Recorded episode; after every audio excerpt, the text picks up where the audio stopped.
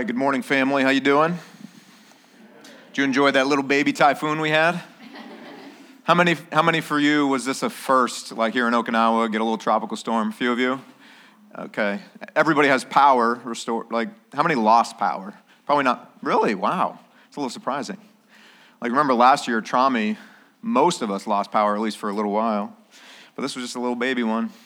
Hopefully it churns up the ocean out there so we get a few more. Because typhoons are our snowstorms over here. They are, right? You lived for snowstorms when you were a kid. You got snow days, days off of work. Typhoons are our only hope of snow days in Okinawa. So bring them on during the weekdays, though. That's the only thing. Not Saturdays, but weekdays. Well, I'm glad you're all here. Thank you for making the choice. Probably would have been easy for many to stay home this morning. And some probably did need to stay home this morning, but I appreciate that you chose to be here with us. Last week, we began a new series entitled Relational, and our goal throughout this series is to graciously and humbly counter culture and personal confusion with gospel clarity by looking to our Father's Word and by submitting to His good design. Today, we're going to consider our Father's good design as it relates to men and marriage. And here's our summary sentence right at the top so you know where we're going. Husbands, the Imago Dei within you is most powerfully expressed when you sacrificially and gladly use your words, your presence, and your strength for your wife's joy. Husbands, the Imago Dei within you is most powerfully expressed when you sacrificially and gladly use your words, your presence, and your strength for your wife's joy. And before we get after it this morning, I'd like to say something about our posture. Man, I want to encourage us to be humble and eager to learn and quick to run to Jesus for help. The reality is there are no perfect husbands in this room or on this planet. We all need to learn and grow, and we all need Jesus every single day of our married lives, right? I mean, you probably didn't think so on day one, but every day after that, you knew you did. And I want you to know if there was a line forming in the back of this room because Jesus was here in person, like flesh and blood right now, and he had a line and it was dudes only, and he was signing us up for some coaching and some help in our role as husbands. Our elders, to a man, would be towards the front of the line. Not because they're bad leaders and making you go last, and not because they're terrible husbands either, but really because they're good leaders who are very much aware of their need for Jesus and their need for humility and their need for growth as a husband. That's what marks maturity in God's family. That's definitely true for me. And so I want you to know I don't preach at you about marriage. I stand with you as we submit ourselves to our Father's Word and His good design. And really, if all the elders are going to be up front, I need you to let me be in the front of that. I need that. We all do. So let's be humble, let's be eager to learn, and let's be quick to run to Jesus. Now, ladies, for those of you who are married, and I would ask three things of you this morning as we approach these texts. First, I would ask that you would please be quick to give grace where your husband falls short. And you know where your husband falls short, and as we read these texts and consider them this morning, perhaps some of those failings or fallings will be just kind of front and center in your mind. As much as the Father has extended grace to you in Jesus, I would just encourage you to ask your Father to give you that same posture towards your husbands. Second, I want to encourage you to regularly affirm the Imago Dei in your husband. We're going to see some of those implications for men in marriage as it relates to being created in the image of God. I want to encourage you as you hear those to think of the positive ways, to think of the ways in spite of all his shortcomings, your husband does express the Imago Dei towards you. And finally, where your husband needs growth, please keep entrusting him to Jesus through prayer. Jesus knows more. Jesus is more acutely aware than you are, believe it or not, of your husband's need for continued growth. And he's working at it. And he's more effective than any of us are at cultivating that growth. So let's continue entrusting each other to Jesus through prayer. So let's pray, and then we'll read our two passages for today, and we will begin unpacking them. Father, we need your help. I pray that you would give the men in the room a humble posture. Give us a desire to learn and grow right now, and give us a greater likelihood, and increase the likelihood that we would run to you, Jesus, to admit that we need help, and to seek the mercy that we can only find from you. Father, I pray that you'd incline the hearts of those ladies who are married here this morning to be gracious toward their husbands, to be encouraging, and to be prayerful. And Father, for those who are not yet married, together with us, may we all see the beauty in marriage and how it points to you, Jesus, and your relationship with the church. And I pray that our hearts would be filled with gladness as we consider again your good design for us. And we pray these things in Jesus' name. Amen. Let's begin reading this morning in Genesis chapter 2. I'll begin in verse 18 and read to verse 25. You can just listen along. And then I'm going to flip over to Ephesians 5, and we're going to read from Ephesians 5, verse 25 down to verse 33. And again, I'll read, and you can follow along. And I want you to notice how the authors connect the two passages. There are some shared quotes in there. All right, Genesis 2. Then the Lord God said, "It is not good that the man should be alone. I will make him a helper fit for him." Now out of the ground the Lord God had formed every beast of the field and every bird of the heavens, and brought them to the man to see what he would call them. And whatever the man called every living creature, that was its name. The man gave names to all livestock and to the birds of the heavens and to every beast of the field. But for Adam there was not found a helper fit for him. So the Lord God caused a deep sleep to fall upon the man, and while he slept, took one of his ribs and closed up its place with flesh. And the rib that the Lord God had taken from the man, he made into a woman and brought her to the man. And then the man said, "This at last is bone of my bones and flesh of my flesh.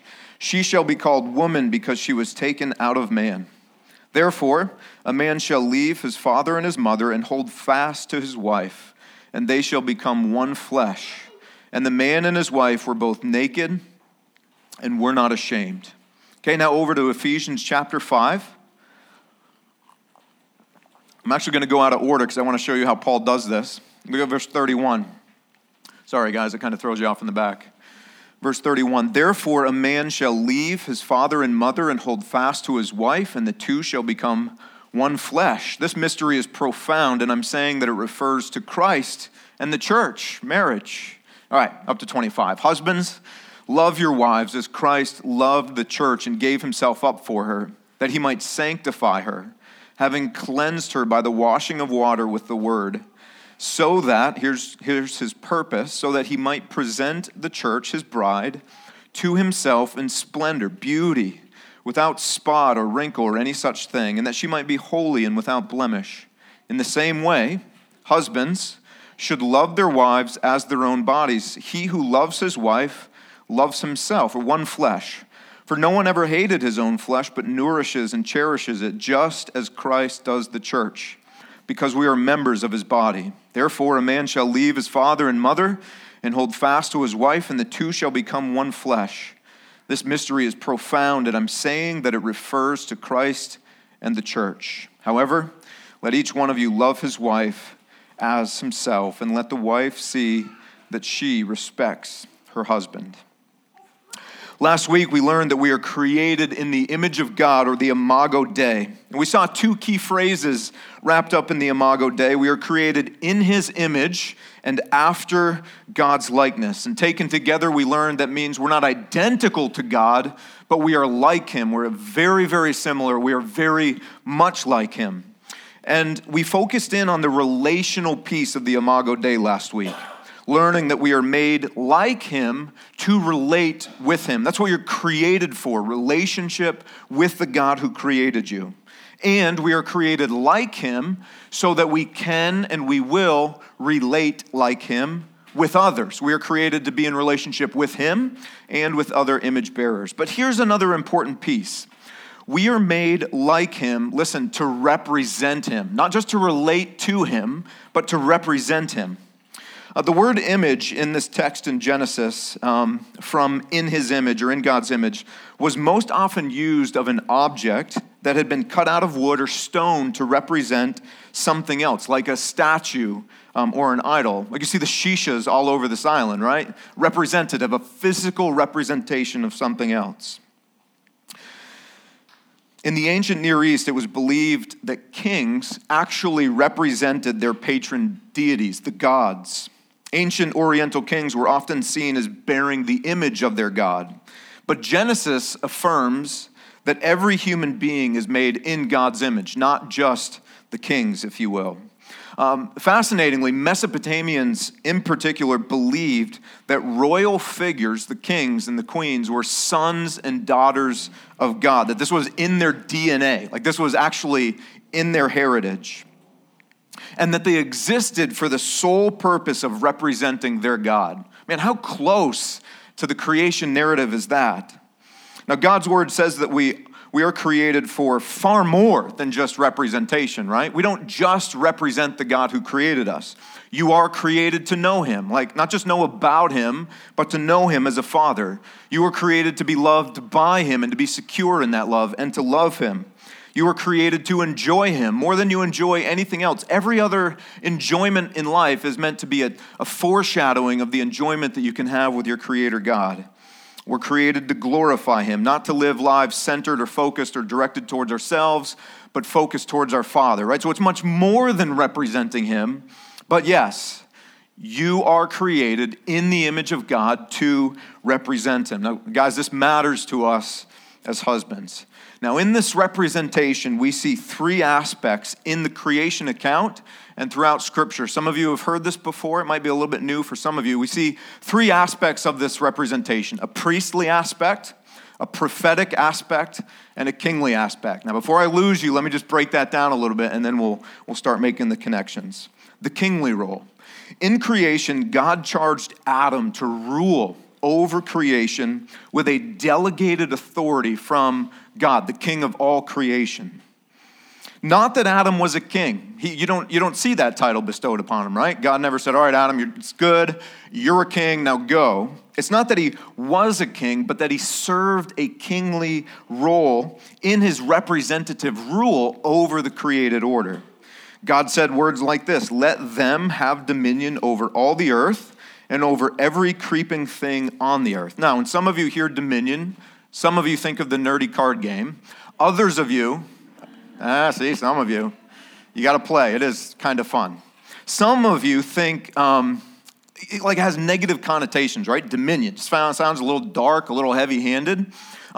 Biblically, when it's being expressed with the Imago Dei, dominion is a good thing, not a heavy-handed thing. So think stewardship, not exploitation, okay?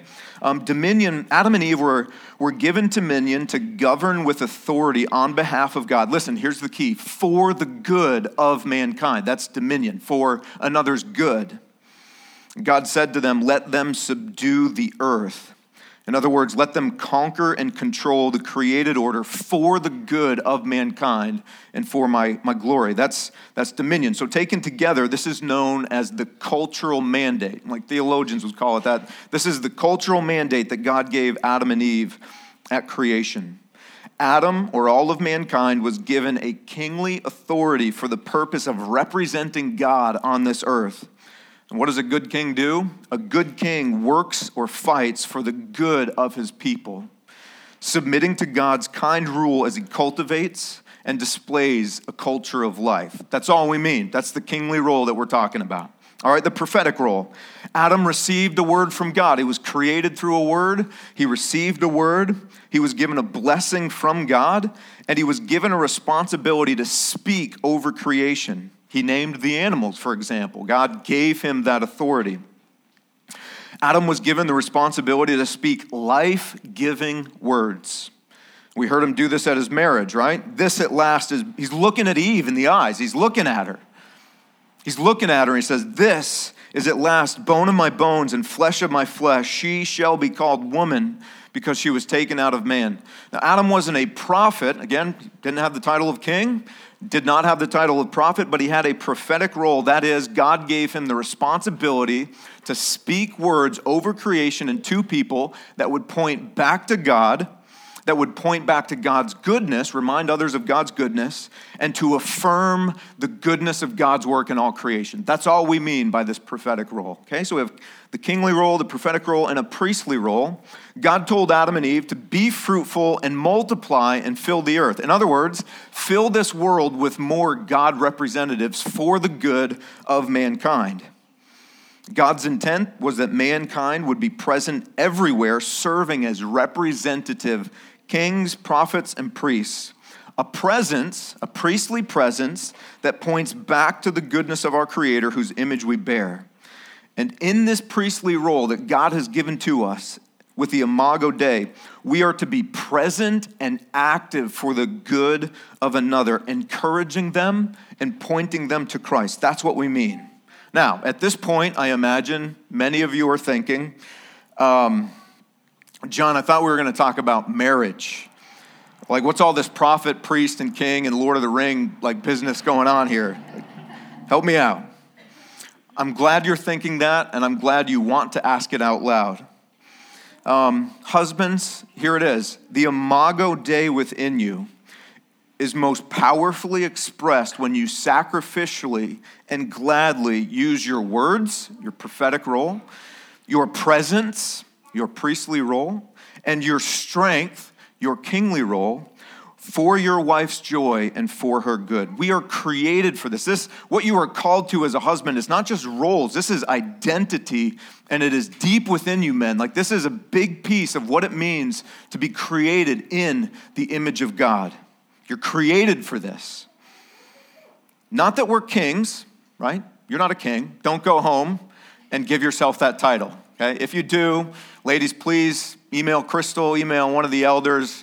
We'll set up a little chat. No kings, okay? You're not a king, but you have a kingly role. And like a good king, what Jesus is calling to you two, men, is that you would use all of your strength, every ounce of your strength, for your wife's joy.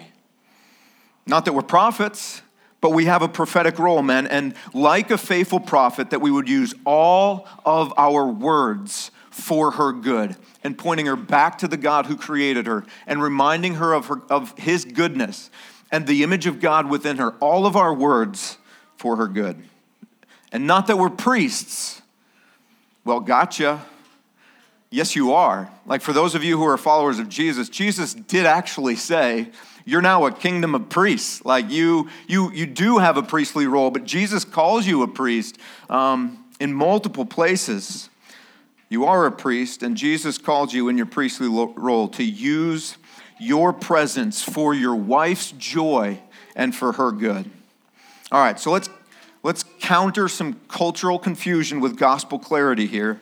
Men, your identity as husbands and your role as husbands is not defined by culture or generational norms, right? Those are changing. Every culture is different.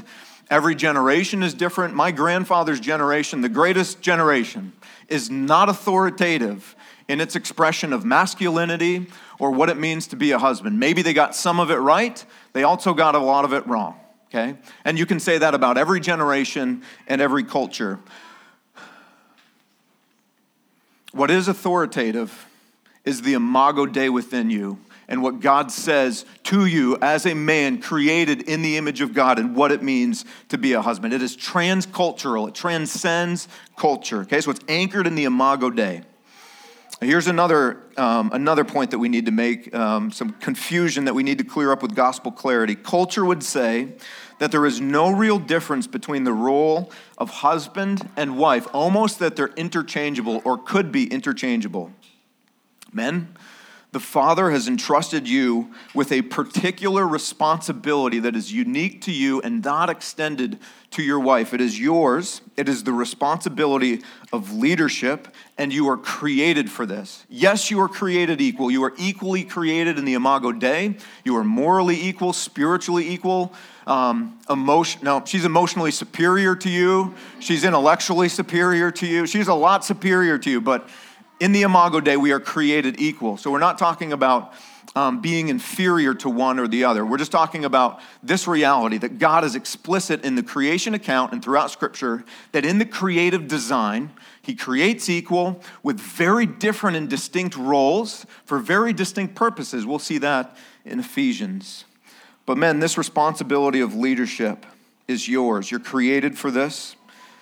You're created for this as an image bearer of God. And what we're going to see in Genesis is Adam absolutely killed it early on. Like, he got after it and got after it really well.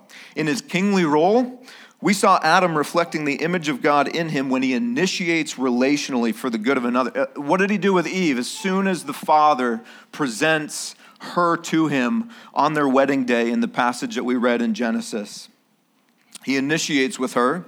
He closes the distance. He sets the pace of their relationship and the tone of their relationship with what? What did he say or what did he do?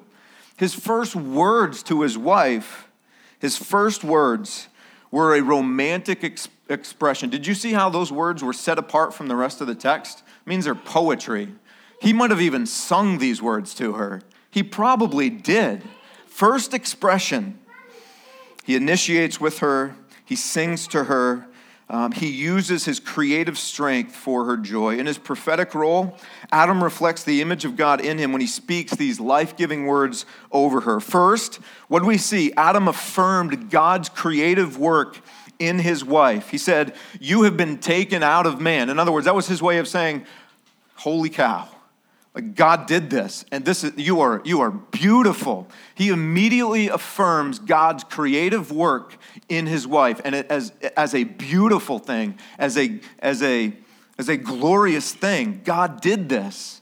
Second, Adam affirms his commitment to her, the nature of their relationship by saying, "This at last is bone of my bones and flesh of my flesh."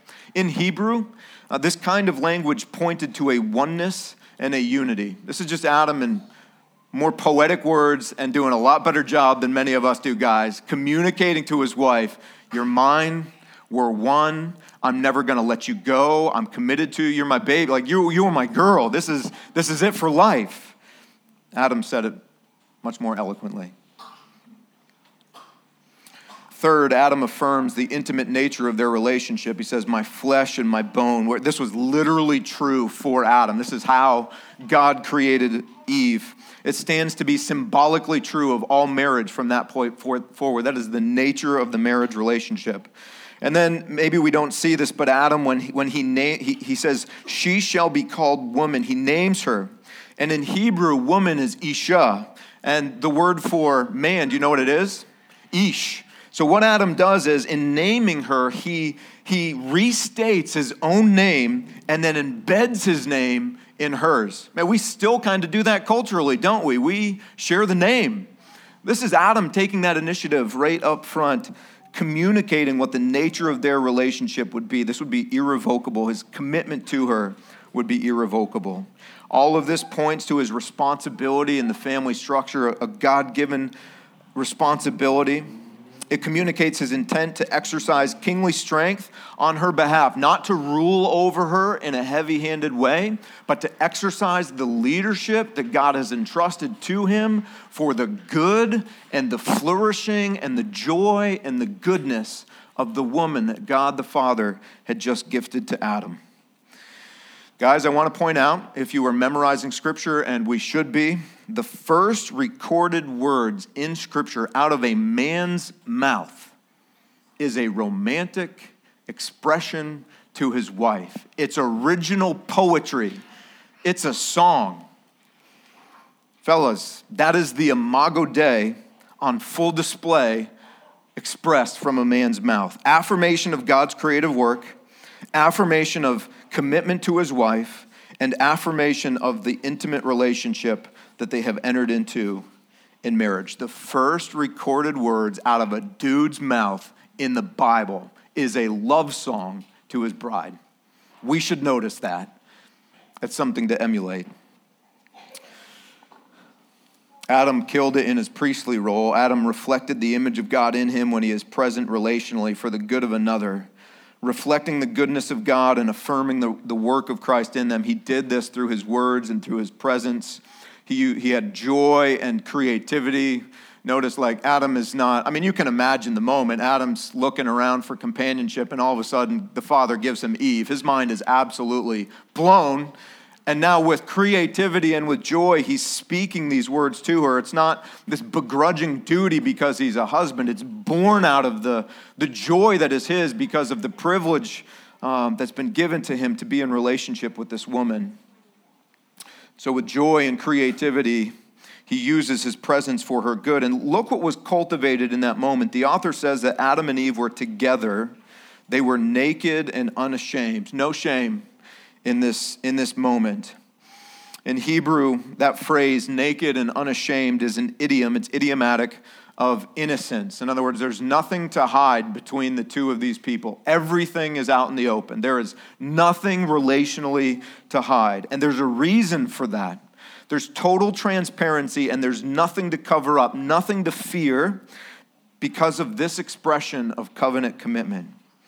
I really like what John Piper says about this. He says, I can be free from shame for two reasons. 2 reasons I can be free of shame. One is that I'm perfect and that I have nothing to be ashamed of. Any takers for that one? Okay, so we're hoping the next one is good. Second, or the other, is that I am imperfect, but I have no fear of being disapproved by my spouse. The first way to be shame-free is to be perfect. The second way to be shame-free is based on the gracious nature of covenant love. In the first case, there is no shame because we're flawless, and none of us can identify with that, none of us. In the second case, there is no shame because covenant love covers a multitude of flaws. Guys, you want to express the Imago Dei in you as a man? You pursue and initiate and close distance and communicate with your wife in such a way that this is how she feels in your presence. Not because she's perfect and not because you have to lie to her and say, baby, you're perfect, because that's not going to help, but because you can look her in the eyes and say, I'm committed to you, I love you, and no matter what, in the same way the Father gives me grace, in the same way the Father gives me mercy and loves me unconditionally, I am committing myself to show you that same grace and that same mercy and that same unconditional love. Man, how many of us grew up in Sunday school? Now, a lot of you are so much younger than I am, so you may not identify with this, but you grew up in all these different churches, all these Bible stories were told. I grew up with flannel graph. It's not a shirt. It's not a shirt. Flannel graph, I don't even know the magic behind flannel graph. It's probably demonic. It's where these like paper figures magically stick to some kind of felt board. And there's a set for every Bible story in the Bible. And so you go to church as a kid, you go to Sunday school, and what's the first story you're going to get? Well, what does the Bible say? They were naked and unashamed. And for whatever reason, all these artists just feel compelled to get them as naked as possible. But they're always like behind a tree or what's some, they're just always these awkward pictures that become this silly thing. But even now you get the children's storybook Bibles and you're always like, what's Genesis 1 and 2 going to be? Like, oh my goodness, here we go again, generation after generation. We need to get past it as a cute Bible story and understand it as our Father speaking authoritatively over his created order and realize that there are deep and lasting implications in this story for us. So men, here's the deal. This account stands as a pattern or a paradigm for all of time for us as men who bear the image of God and the way that we are to relate with the women that God has given to us. That's why the writer says, therefore a man shall leave his father and his mother and hold fast to his wife. Aren't those the words we saw in Ephesians written thousands of years later? And in fact, thousands of years later, but before Paul, Jesus had this account. Or this experience. The Pharisees came up to him and they tested him by asking Jesus, is it lawful to divorce one's wife for any cause? And Jesus answered, "Have you not read that he who created them from the beginning made them male and female and said, 'Therefore a man shall leave his father and his mother and hold fast to his wife, and the two shall become one flesh? So they are no longer two, but one flesh. What therefore God has joined together, let not man separate.'" We'll deal with divorce a little bit later in this series, divorce and remarriage. So we're not going to go in that direction this morning. Here's what I want you to see, though. Jesus addresses a generational and a cultural question by pointing them back to creation. So here's another point that we need the gospel to give some clarity to what can be some cultural or personal confusion. We mentioned something like this before. Marriage is transcultural. What we mean by that is marriage is not a cultural construct. It's not something that we evolved into so that we would not become extinct as a species. It's not reformed or redefined with each generation. Cultures don't have the authority to reach back and speak authoritatively over what marriage is or what it is not. It is God's good creative design. Marriage is transcultural. Here's another point of clarity that I think we need that the gospel gives to us to counter cultural confusion. Men, young men, single men who are in the room, you need to know this. Our culture would say marriage entraps you, enslaves you, put chains on you, limits your freedom, takes away your freedom, crushes your joy. It should be delayed so that you can experience what a man is created to be for a decade before you settle down. And those are all lies. Marriage is really, really good. Remember, God created everything and he spoke over it. This is all really, really, really good. And then he did one more better and he gave the gift of marriage before things were all jacked up through sin. Marriage is really good. It is a gift from our Father. It is not a trap. It is not prison. There are no chains associated with it. In fact, quite the opposite. Committed covenant love is the most freeing thing that your heart will know, men. You seek freedom through free relationships that are without commitment, benefits without the commitments, but there is no freedom there, only further slavery. Freedom by God's beautiful design is found through covenant love and committed relationship. There, your heart will be fully free. Marriage is really, really good. But in spite of how good it was, Adam would fail. We see this in Genesis chapter 3, verse 6. It said, "So when the woman saw that the tree was good for food and that it was a delight to the eyes," this is the scene where they're tempted and drawn away from the God who created them, "and that the tree was desired to make one wise, she took of it. She took of the fruit and she ate, and she also gave some to her husband who was," notice these words, he was with her in this moment, with her, and he ate. What's the author saying by making sure to point out that Adam was with her in this moment? He's saying that Adam was physically present, but spiritually absent relationally. In fact, what we see in Adam is a failure in all three of his roles: prophetic, the words, the priestly, the presence, and the strength, his kingly role. He failed as a prophet because he had received God's word, but in this moment he rejects it, and instead of speaking words to Eve that would remind her of God and his goodness and all of every aspect of their relationship with him, he rejects God's word. He entertains the question, I don't know, did God really say? Maybe he didn't. He rejects the word that was given to him. He listens to other voices. And then he says these absolutely crushing words a little bit later when God is calling them to account. In verse 12, the man said, "Father, the woman who you gave to be with me, she gave me fruit of the tree, and I ate." What's he doing here? What is Adam doing? He's pushing all the responsibility, all the blame, all the shame onto Eve's shoulders. He's crushing her with his words. He's failing miserably in his prophetic role. He fails as priest. He's created to be present with his wife, but not just present like there, like fully present. He's created to be present with his wife and to lead her into God's presence. Instead, what happens in verse 8?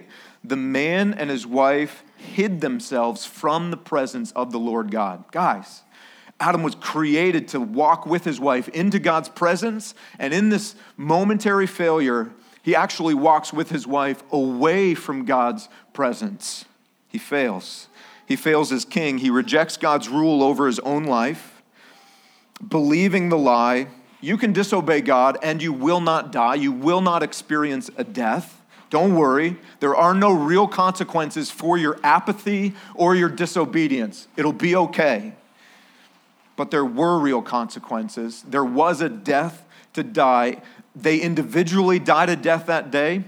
As the head of all creation, all mankind died a death that day in Adam's sin, and relationally in their marriage, they died a death that day. Paul would write in Romans that sin came into the world through one man, Adam, and death through sin. There are very real consequences, men, when we fail in the roles that the Father has given to us to use our presence, our words, and our strengths for His glory and for our wives' good. We see a couple tendencies in Adam in that moment, didn't we? In Adam's failure, we saw at least two tendencies. He was present with his wife, but not active. So what would that be? There's some apathy going on, right? We see in a man's heart a tendency towards apathy rather than embracing the roles that God has given him in the Imago Dei. Or after he's apathetic and they fail, and then they walk away from God, what do we actually see from Adam? It's on the other end of the spectrum from apathy. We see aggression. He's now aggressive towards his wife through his words and through his posture when their father shows up. It's not me. It's I don't have a problem. It's her. Our marriage would be fine. It's her. I would be following you, God. It's her. It's her. It's her. It's her. Apathy or aggression in our words, in our presence, in our strength. In full-blown rebellion, guys, that apathy leads to straight-up absence. The seeds of apathy grow into the fruit of absence. And on the other end of the spectrum, the seeds of aggression, when we are not submitting ourselves to the Father and living for our wives' joy and good, those seeds of aggression, when words begin to crush, those seeds of aggression lead to abuse and full-born rebellion from the God who created us. And ladies, I just want you to know if you are experiencing extremes on those spectrum, the straight-up absence or the aggression that has turned to abuse, please do not suffer alone in silence. The leaders of this church care for you. As a family, we are committed to your well-being. We want to be engaged, and we want you to reach out. We want you to know that we love you, and we are here to serve you. Adam's failure introduced a curse over marriage. Marriage now is hard work. It is hard fought. There are not easy days. There are some days that are easier than others, but they are hard fought. The wins in marriage, the growth in marriage, the joys in marriage are hard fought. The work that it is to be the husband, guys, that God has called you to be will be the hardest work of your life. Guys, I'm sure you can relate to this. Has being a husband come naturally to any of you?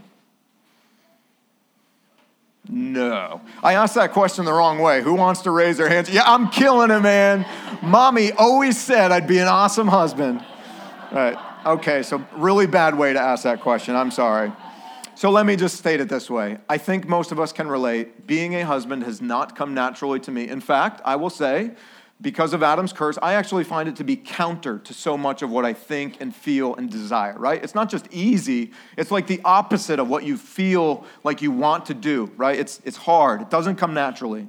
We know that our heart leans towards apathy. I think most of us lean in that direction rather than the aggression, in the direction of aggression. We lean towards being apathetic spiritually in our homes or relationally. We're not cranking out poetry like Adam did. We're not singing to our wives like Adam. Like, we just know. We're like, yeah, I got a whole lot of apathy in these different areas of my life. Some of us do lean more towards aggression. You have an anger, a temper that is often uncontrolled, and you speak crushing words to your wife. But guys, the gospel is good news for imperfect, weary, defeated, discouraged, and failing husbands. The first Adam failed, and all of Adam's sons failed after him. We fail, guys. But where Adam failed, where we failed, Jesus succeeds. Jesus is the one that the scripture calls the second Adam, the last Adam. And where the first Adam failed, the second Adam perfectly succeeds because Jesus is the true and better prophet, priest, and king. As our rescuing king, Jesus rescues us from the consequences of Adam's sin and our own. As our prophet and our high priest, Jesus reimages for us the Imago Dei that is so marred within us by the fall. Like where it is difficult to see that Imago Dei in us, where it is so difficult to see, it is crystal clear in Jesus. Jesus is the image, the Bible says, of the invisible God. In other words, he's not created like God. Jesus is not created. He's not an image bearer. Jesus is the image that we're created like. And so he took on human form and he dwelled among us. And the Bible says that we saw the glory of God in Jesus. We saw the image perfectly displayed in Jesus. He is the exact imprint of his nature, the writer of Hebrews would say. Jesus perfectly displays the Imago Dei. And men, that is exactly why Paul links Ephesians 5 with Genesis. And it's why he points us, husbands, to Jesus' example and says, that's how you love your wife. Ephesians 5:31, therefore a man shall leave his father and mother and hold fast to his wife, and the two shall become one flesh. This mystery is profound, and I'm saying that it refers to Christ and the church. However, let each one of you love his wife. Look, that's Paul's way of saying marriage was created to point to Jesus. So when marriage is good, it is just a shadow of how good Jesus is to us, his bride. And when marriage is a mess, and on many days there is a whole lot of mess, when marriage is a mess, it points to our need, men and women, for the true and better prophet, priest, and king. So here in Ephesians 5, we see the Imago Dei expressed the way our Father intends. So Paul says, husbands, here it is. Here is the Imago Dei expressed in the most masculine way for those of us men who are married. Husband, love your wives as Christ loved the church and gave himself up for her. Jesus is the perfect king. He uses his strength for the good of his bride. The perfect king set aside his crown. He took on the form of a servant. He left personal comfort to pursue his bride, gladly sacrificing, suffering, serving, and even dying for her good. That's the definition that Paul is attaching to love in Ephesians 5. That's love. That's the kind of compassionate, servant-hearted leadership Christ calls us to. And men, that is the intended expression of the Imago Dei in us. Jesus is the perfect priest, too. He uses his presence for the good of his bride. He gave himself up for her. For what reason? Look, verse 26, so that he might sanctify her, having cleansed her by the washing of water with the word, so that he might present the church to himself in splendor, without spot or wrinkle or any such thing, that she might be holy and without blemish. And then Paul says in verse 28, guys, in the same way, husbands, you should love their wives. So as priest, Jesus became present with her. He set his bride apart for special attention and care. And Paul points to the rescuing work that Jesus accomplished for his bride, the church, forgiveness at the cross and cleansing of sin that's expressed through our baptism and restoration and redemption, making her whole again so that she, as an image bearer of God, can grow living into the Imago Dei created and her marred by sin but restored by Jesus. So let's just do a full stop right there, guys.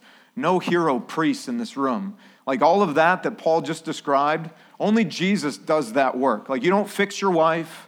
You don't restore the image of God in her. She's not dependent upon you to be the whole version of herself. Like Jesus does all of that for her. Jesus does that. He's the perfect priest. What Paul's saying is, in the same way that Jesus does these things for her good, that's the same posture and the same pursuit and the same intent that you adopt towards your wife and you chase after her in these same kinds of ways for her good. I do all this work. I want you to mimic me in the way that I'm doing this work for her, and you love her in the same way, to become present with her, concern for her well-being, her flourishing, her restoration and her wholeness, her joy in Christ, growing fully into the woman that God has created her to be, her true self in Christ, her gladness, that we would give ourselves to this, fully present, our highest priority, and our unwavering commitment in the same way that Jesus accomplished the work that he did for his bride.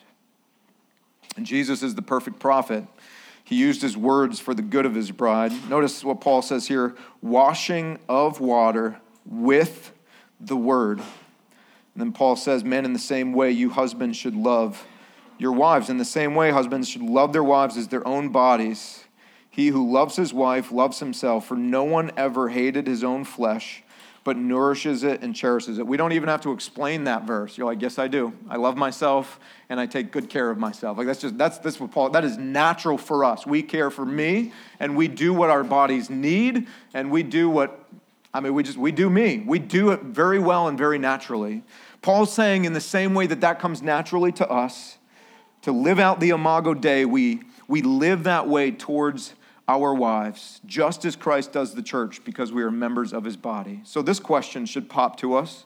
What nourishes or feeds my wife's soul? Guys, do you know the answer to that question? If you went home today and said, babe, I got a question for you. What would you say are the top three things that really just nourish your soul and make you feel full? Can you already write those three things down? And are you giving yourself to pursue that nourishment for her, to love her in that way? I think the second question that pops there for us is, what makes my wife feel cherished? Baby, what are the top three things I do or say that make you feel like I absolutely cherish you? And I know you can already write down the top three or five things that she's going to say, right? Yeah, good. We should be able to answer that question without asking. But we should also ask the question because maybe it changes from season to season. So the question is asked, and then we need to ask ourselves, am I committing myself to this singular pursuit? All right, we got to wrap it up. But man, I need you to look at me for a minute. Like, let's just get some eye contact going.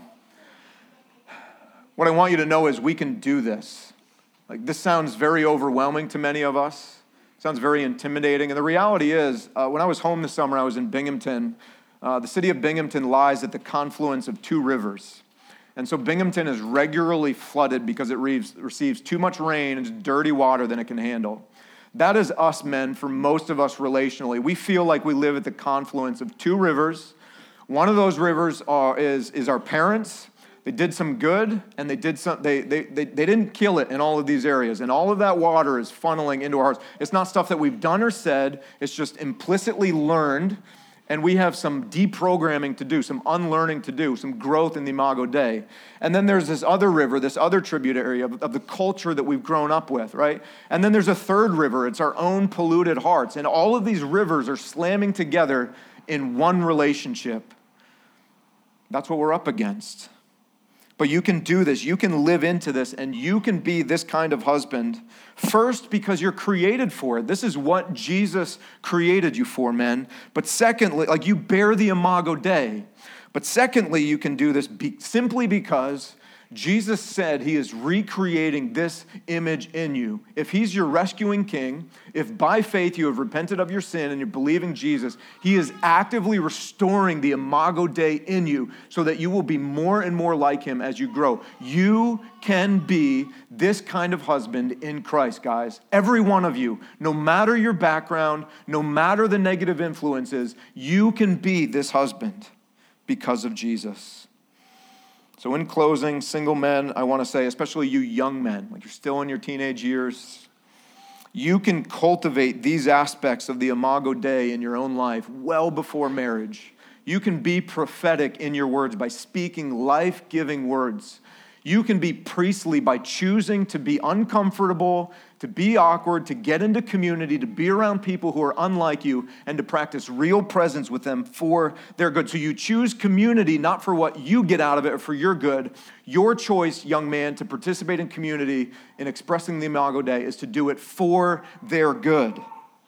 You can do this, and you can be kingly by identifying the strengths that God has given you, young man, and finding ways to leverage those strengths for the good of other image bearers. And you will be years ahead of most of us as men who find ourselves in marriage struggling in some of these same areas. Men, for those of you who are married, probably most of us have to go home today and this week and confess some particular failures to our wives. Let's do this. Let's run to Christ. Let's find accountability in this community. Don't be alone. And perhaps this week, I think each of us could find one daily way to sacrificially and gladly use our words, our presence, and our strength for our wife's joy. We can do this. And what I want to leave you with, men, is this. The really important question is not, how badly have I failed? The really important question is, in your failure, in your apathy, in your absence, in your aggression, will you turn to Christ? And will you confess to Christ and find mercy from him? Will you cry out to him, Jesus, have mercy on me, forgive me, and help me to live out the Imago Dei that you've created in me. Help me to be more like Christ in the way I pursue my wife. Restore the Imago Dei in me. Jesus, have mercy on me. Let's actually go there together and pray that together before we close. Jesus, I come to you on behalf of all the men in this room. We are marred image bearers. We express the image so imperfectly. We want to grow into it. But for many of us, it seems like one step forward and 20 steps backwards. We feel like we win some days, but we feel like we lose more often. And sometimes the pressure and the negative influences and what we have known in earlier years just crush desire. But Father, I pray that you would plant a seed of desire in the heart of every man today to initiate, to pursue, to love like Jesus loved his church, that we would aspire into these roles, these prophetic, priestly, kingly roles where we use our words, our presence, and our strengths for the good of our wives and for your glory. Jesus, we confess our failure. We admit our desperate need for help. We beg you to show mercy to us, Father, for your glory and for the good of the women you have gifted to us, and for the good of our community, for the good of our children. Please do this in us by your grace. And we pray in Jesus' name, amen.